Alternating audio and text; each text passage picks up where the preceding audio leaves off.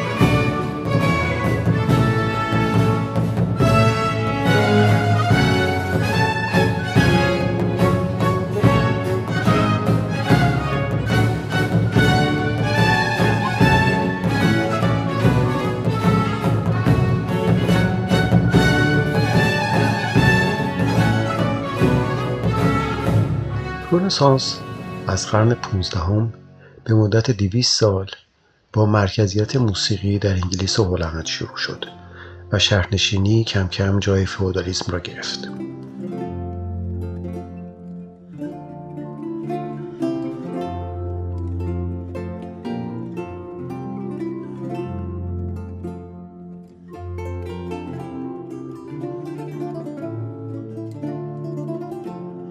بشردوستی شد فلسفه و محور همه مسائل کشف آمریکا و اختراع تایپ و اولین دیکشنری موسیقی و ظهور شکسپیر، لئونارد داوینچی و گالیله و میکلانج همگی در رنسانس بوده است.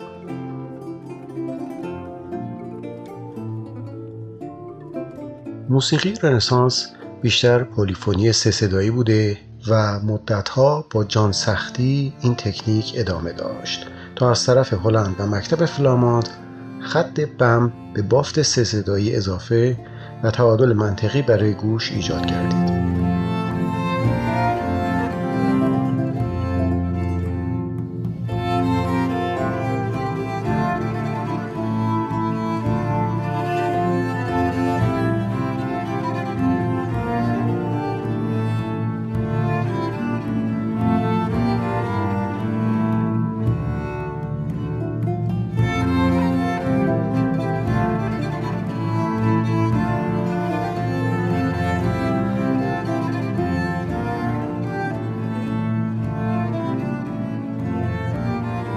دوره رنسانس تکنیک های قبلی زیاد استفاده نمی‌شد ولی فرم هایی را که در طول زمان و با زحمت خلق شده بودند کماکان حفظ شد و باز هم مثلا شانسون قرون وسطایی در رنسانس نیز مشاهده می شود.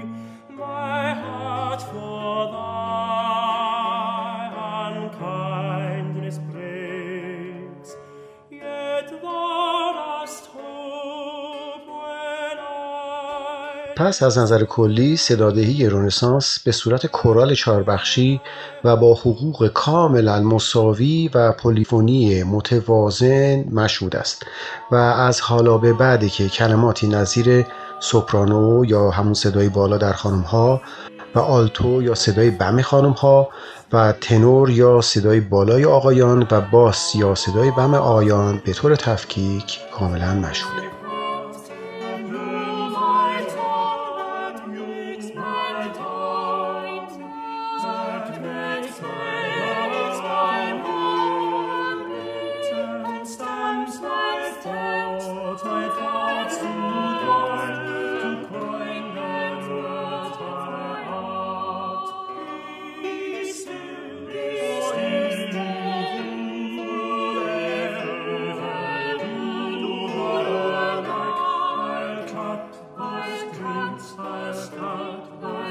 البته هنوز ایتالیایی ها را در موسیقی بسیار پررنگ می‌بینیم و این سلاله همچنان تا اواخر رومانتیک نیز ادامه پیدا کرده.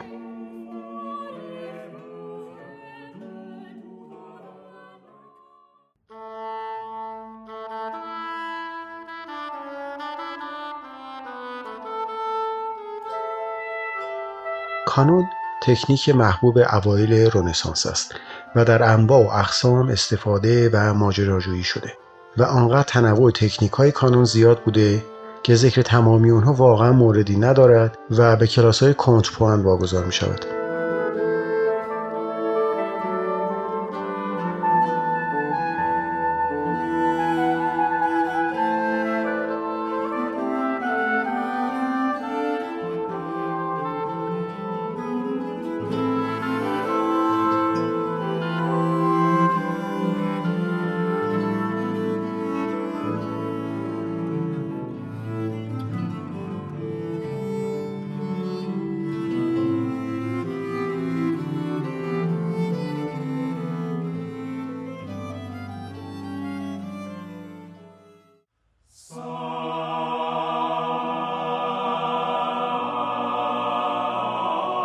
گفتیم رونسانس فرمهای تاریخهای قبل از خود را پاس داشت و این تا آنجا بود که حتی نمازها یا همان مسها با نام گرگوارشان خوانده می‌شد.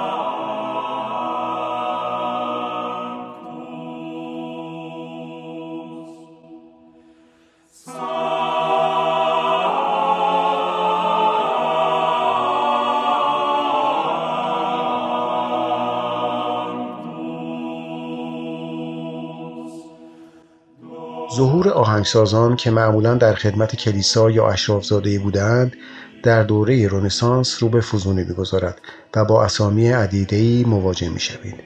مانند جان دانستبل روی هنری گیوم دوفای گیل بنشوا اوکگم اوبرخت دسپره دلارو و ایساک که برای یک دوره چه پنجاه ساله واقعا زیاد هست. از سوی دیگر پلیفونی آوازی در رونسانس به بالاترین حد خود رسید و حتی تعداد بخش ها به هشت عدد رسید. کورال ها اکثرا به روش فوگال که تکنیکی پیشرفته منشعب از کانون و کاشای آرسنووا بوده خونده می شده که ما با این فوگ و تکنیک فوگال کلی کار خواهیم داشت و مفصل بعدا توضیح داده خواهد شد.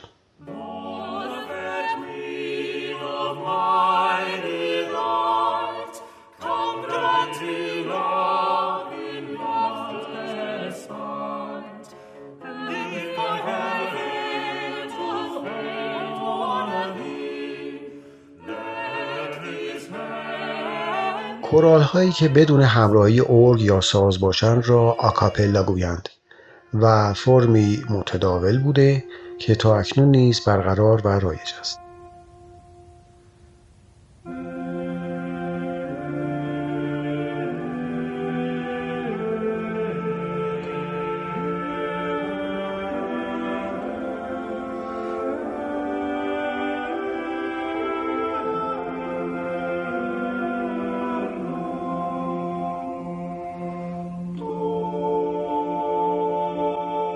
زبان رسمی کلیسای روم به عنوان کلیسای مبدع تا اصلاحات انقلابی مارتین لوتر و ظهور پدیده پروتستانیزم لاتین باقی ماند و ماجرایی که به طبع لوتر پدید آمد سرنوشت کلیسا و موسیقی مذهبی را برای همیشه عوض کرد.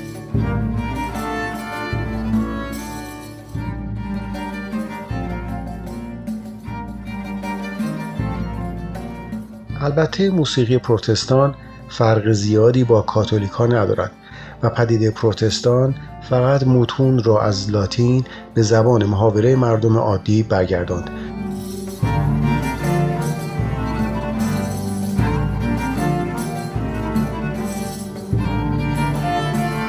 در ضمن آوازهای غیر مذهبی نیز در کلیساهای پروتستان آلمان و انگلیس خوانده می‌شد و ممنوع نبود.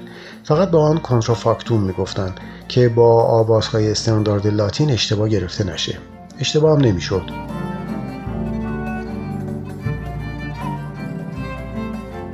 از آهنگسازان معروف پروتستان می‌تونیم از دیتریش سیکستوس، هانس لو هاسلر و توماس شتولتزر نام ببریم. کسانی که مایلند پروتستانیزم انگلیس رو دنبال کنند ویلیام برد، تامس تالیس و اورلاندو گیبونز رو معرفی می‌کنیم.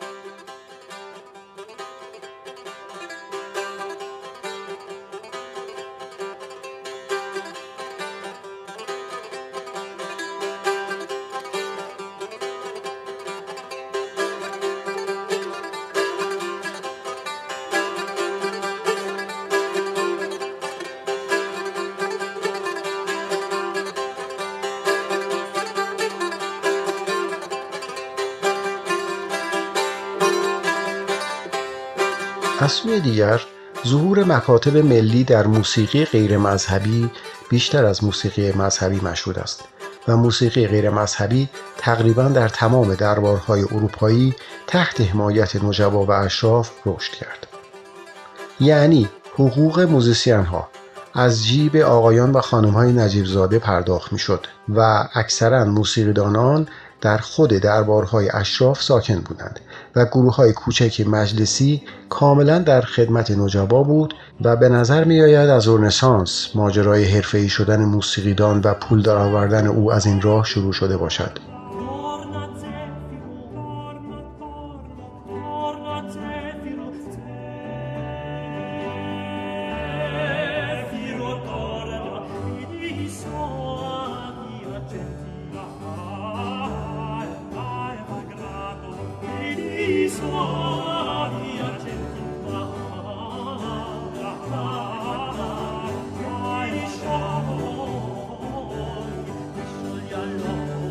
های موسیقی غیر مذهبی برای تحقیقات آینده شما بدین شهر معرفی می کردند. اول کارنیوال، ویلانلا، فروتولا و وکال کانسونی این فرم ها اکثرا چهاربخشی و رقصگونه بودند این فرم ها پیشتاز مادریگال ها یا ترانه های پاپ ایتالیایی در قرن 16 هستند.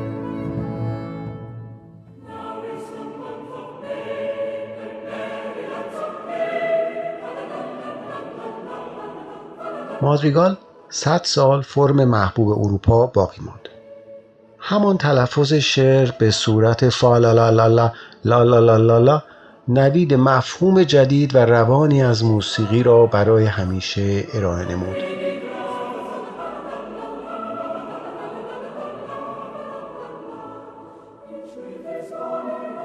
جالبه که در یکی از موزه های ایتالیا تابلوی بزرگی هست به نام معذرتخواهی پالسترینا از اسقف اعظم. چرا؟ چون روز قبل رفته بوده بیرون انگار مادریگال زده و ماجرا به گوش پاپ رسیده بوده.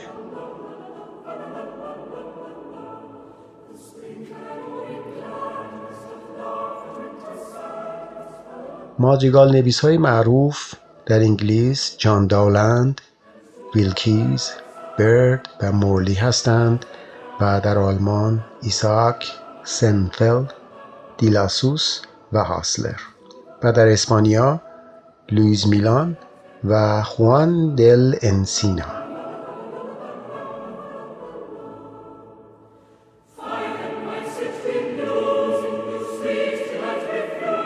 جوزپه زارلینو بزرگترین تئوریسین موسیقی رنسانس است و کلا جهت موسیقی را به سمت کلماتی نظیر ماژور و مینور توصیه می کند. توصیه که توسط باخ و هندل در دوره بعد در تاریخ موسیقی رشد موسیقی جهان را به مدت 300 سال تضمین کرد.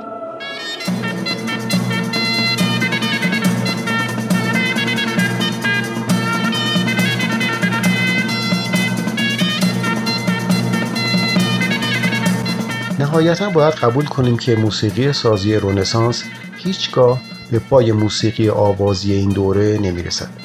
اما از این جهت که ظهور اشتیاق به ساز تنها و درک موسیقی فقط از طریق صوت را مشخص می‌کنه بسیار مهم است.